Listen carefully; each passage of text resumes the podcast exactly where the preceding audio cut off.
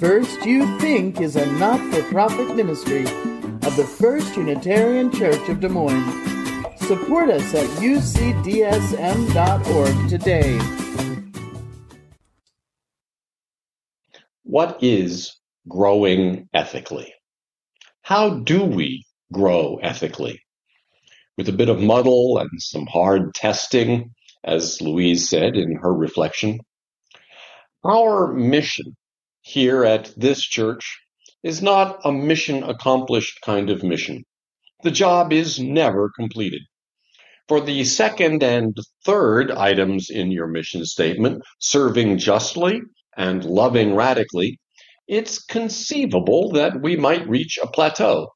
I rather suspect that we haven't, but it's conceivable that we could.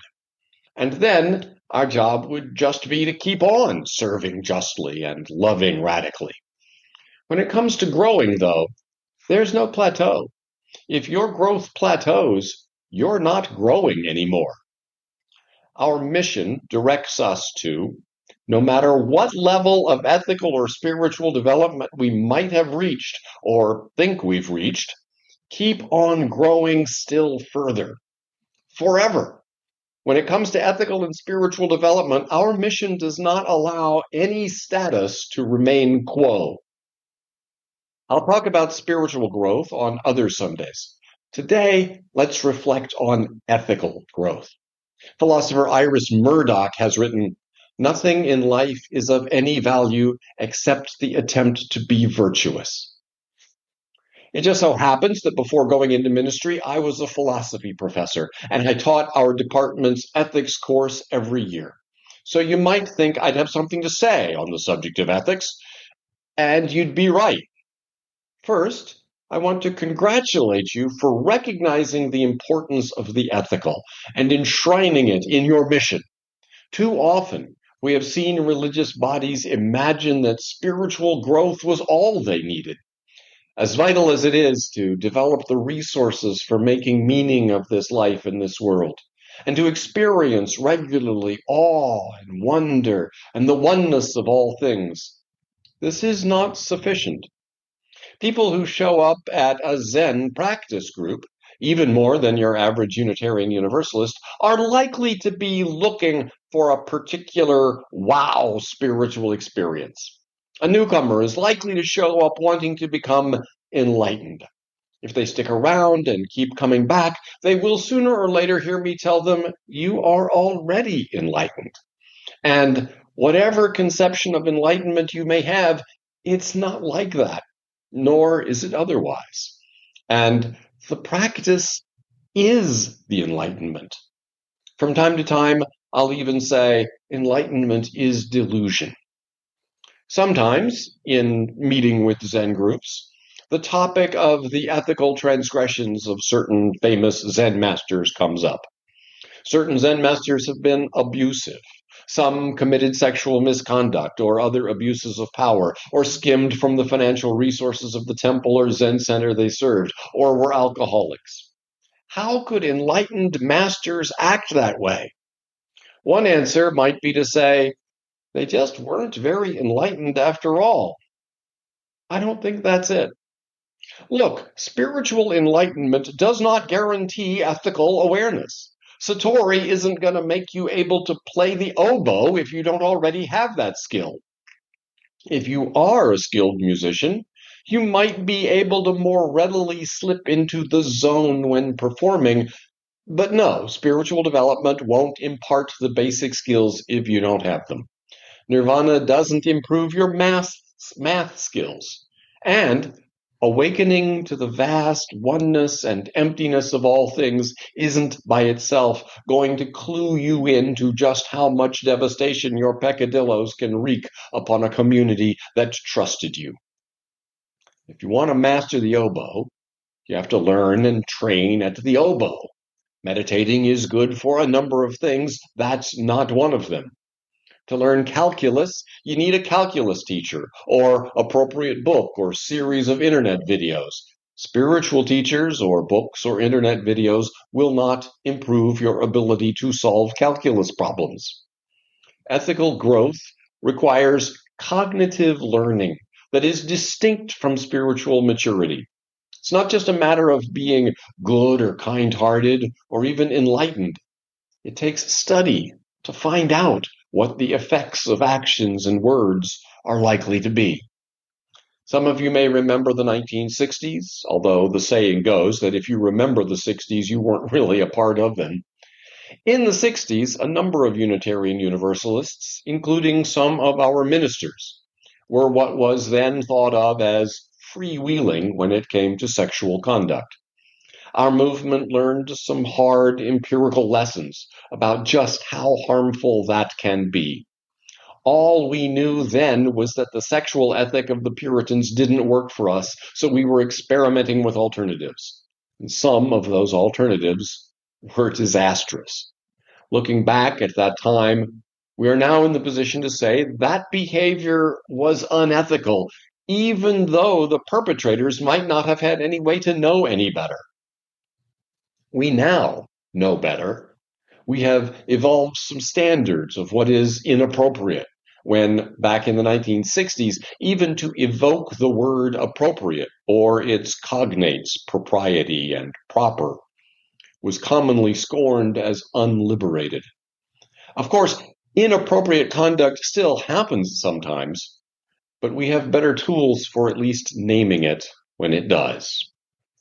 When I think about what I knew when I was 25 and what American culture understood in the 1960s, if I'd been a young minister at that time, oh man, I hate to think what I might have done. What neither I nor our churches at that time had the brakes to put on to prevent what we hadn't even yet learned to call abuse.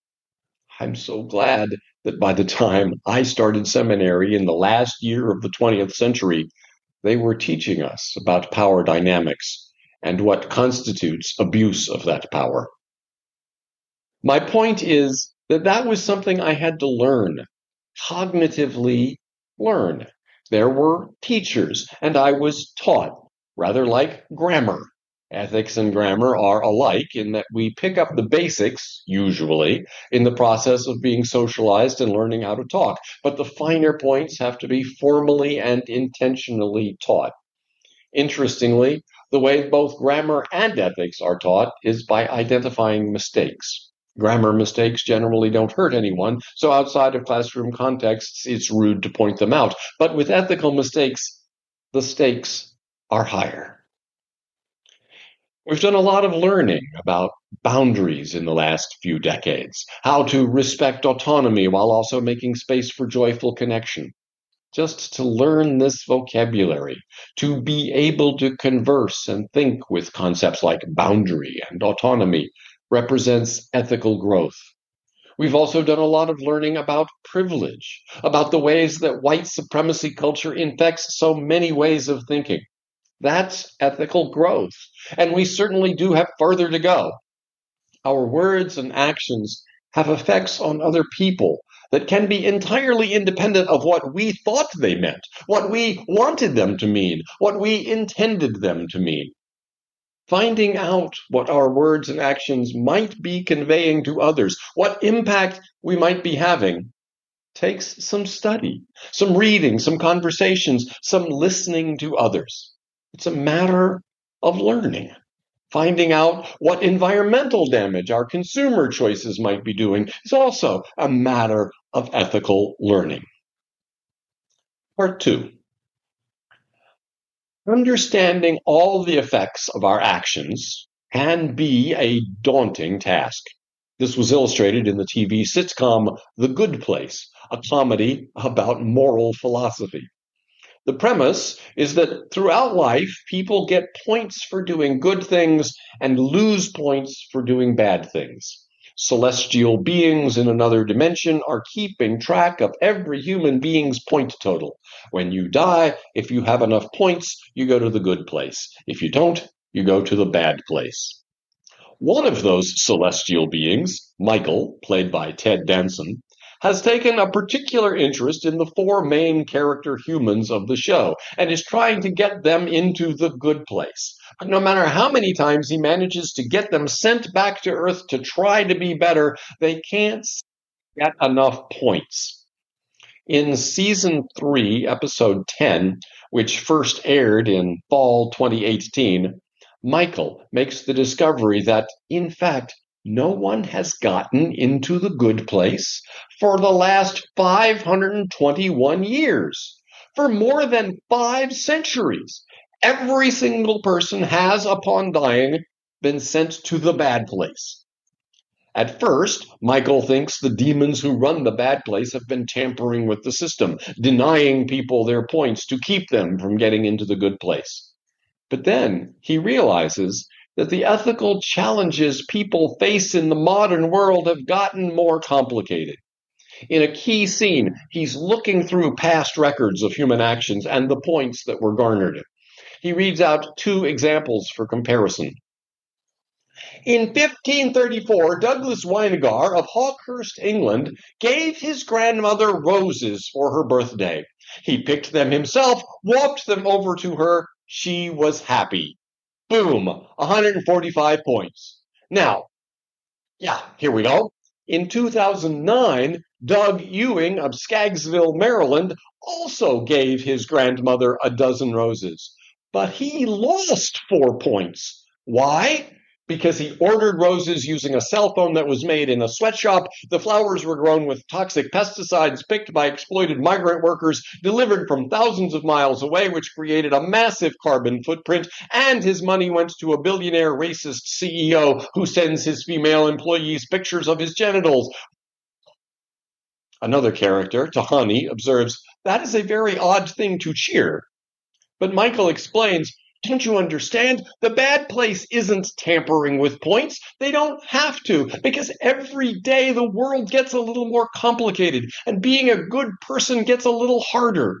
Gather the others. We have a lot to do. And off they go. So, yes, we today need to think about the ethics of buying products manufactured in sweatshops. We need to think about whether our consumer choices are facilitating toxic pesticide use, migrant worker exploitation, and more, resource depletion, habitat destruction, species extinction, pollutants of air, of water, of soil. We need to think about our carbon footprint and whether we're tacitly condoning billionaire, racist, sexual harassing CEOs.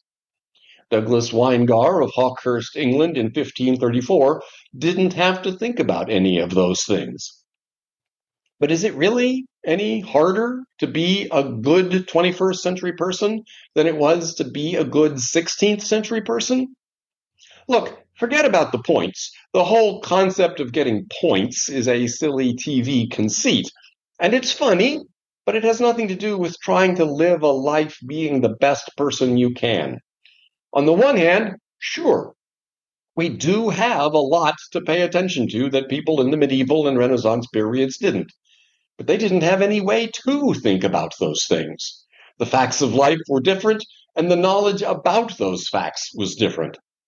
Yet then, as now, ethical behavior demands taking into account the effects of our action, which entails the due diligence to find out what we can about what those effects might be.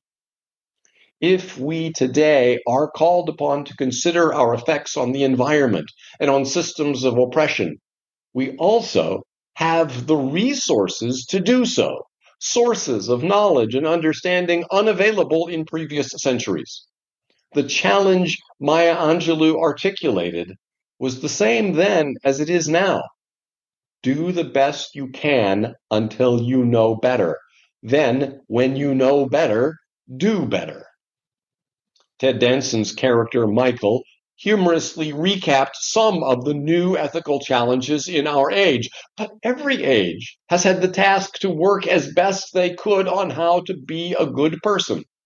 We have chronicles of how past ages did that work, going back to the Greeks of ancient Athens and the Israelites of ancient Jerusalem. Importantly, we need each other to do that work. We have to cultivate the institutions that teach us to think about and reasonably pursue a good life. Good, both in the sense of virtuous and in the sense of truly fulfilling and joyous. In this regard, there has been a shift.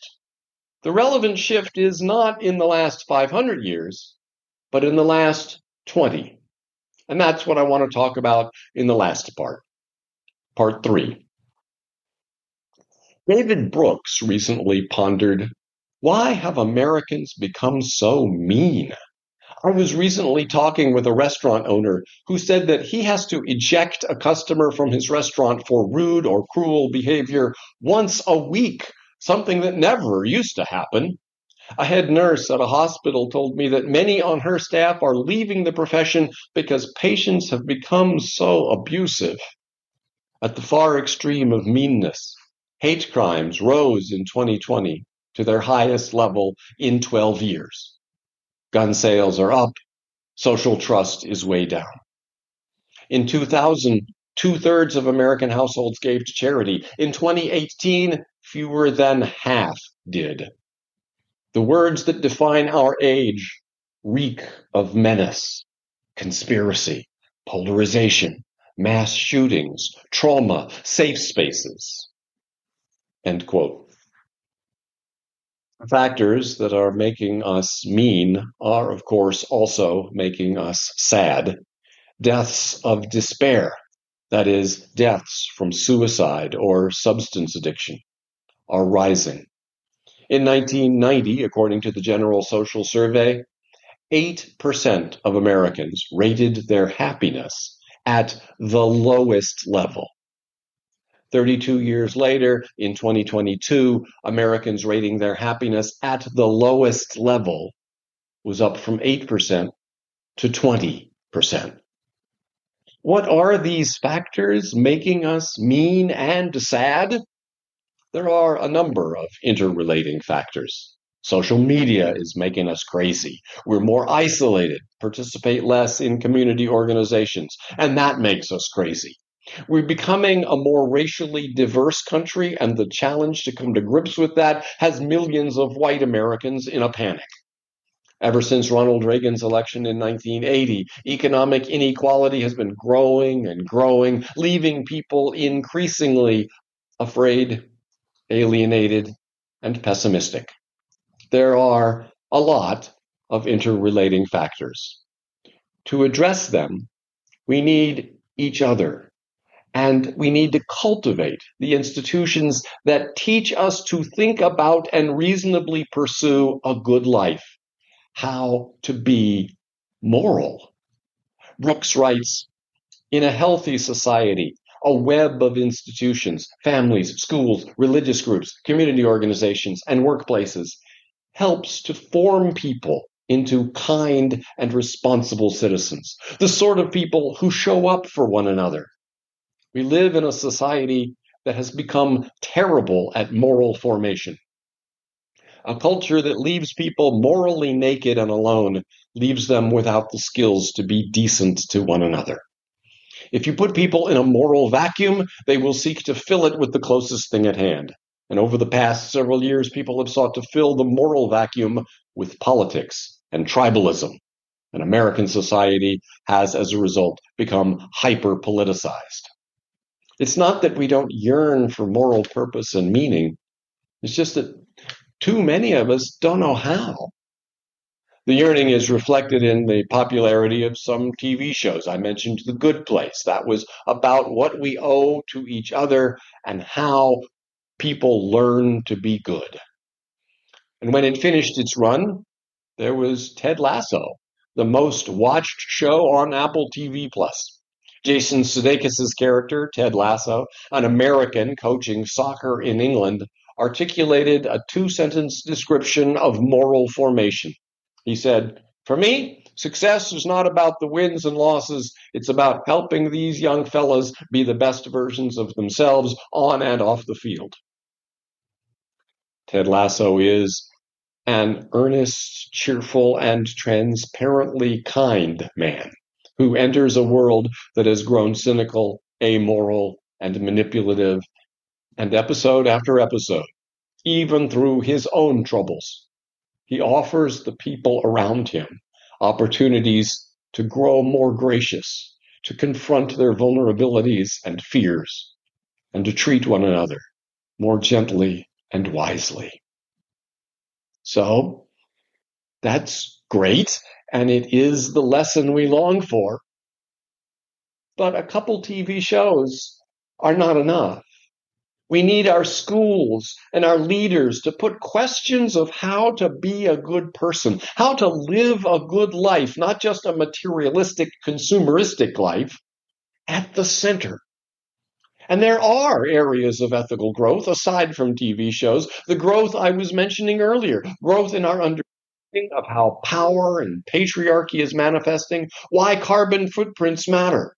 All that represents real ethical growth to pull through this period, to more widely share the ethical growth now available, there will need to be more places like this one. Congregations that week in and week out affirm that we individually and collectively are called to grow ethically, to become better than we were, more kind, less arrogant, more respectful, less entitled, more curious, less judgmental. That's what ethical growth is, and may it be our path. Amen.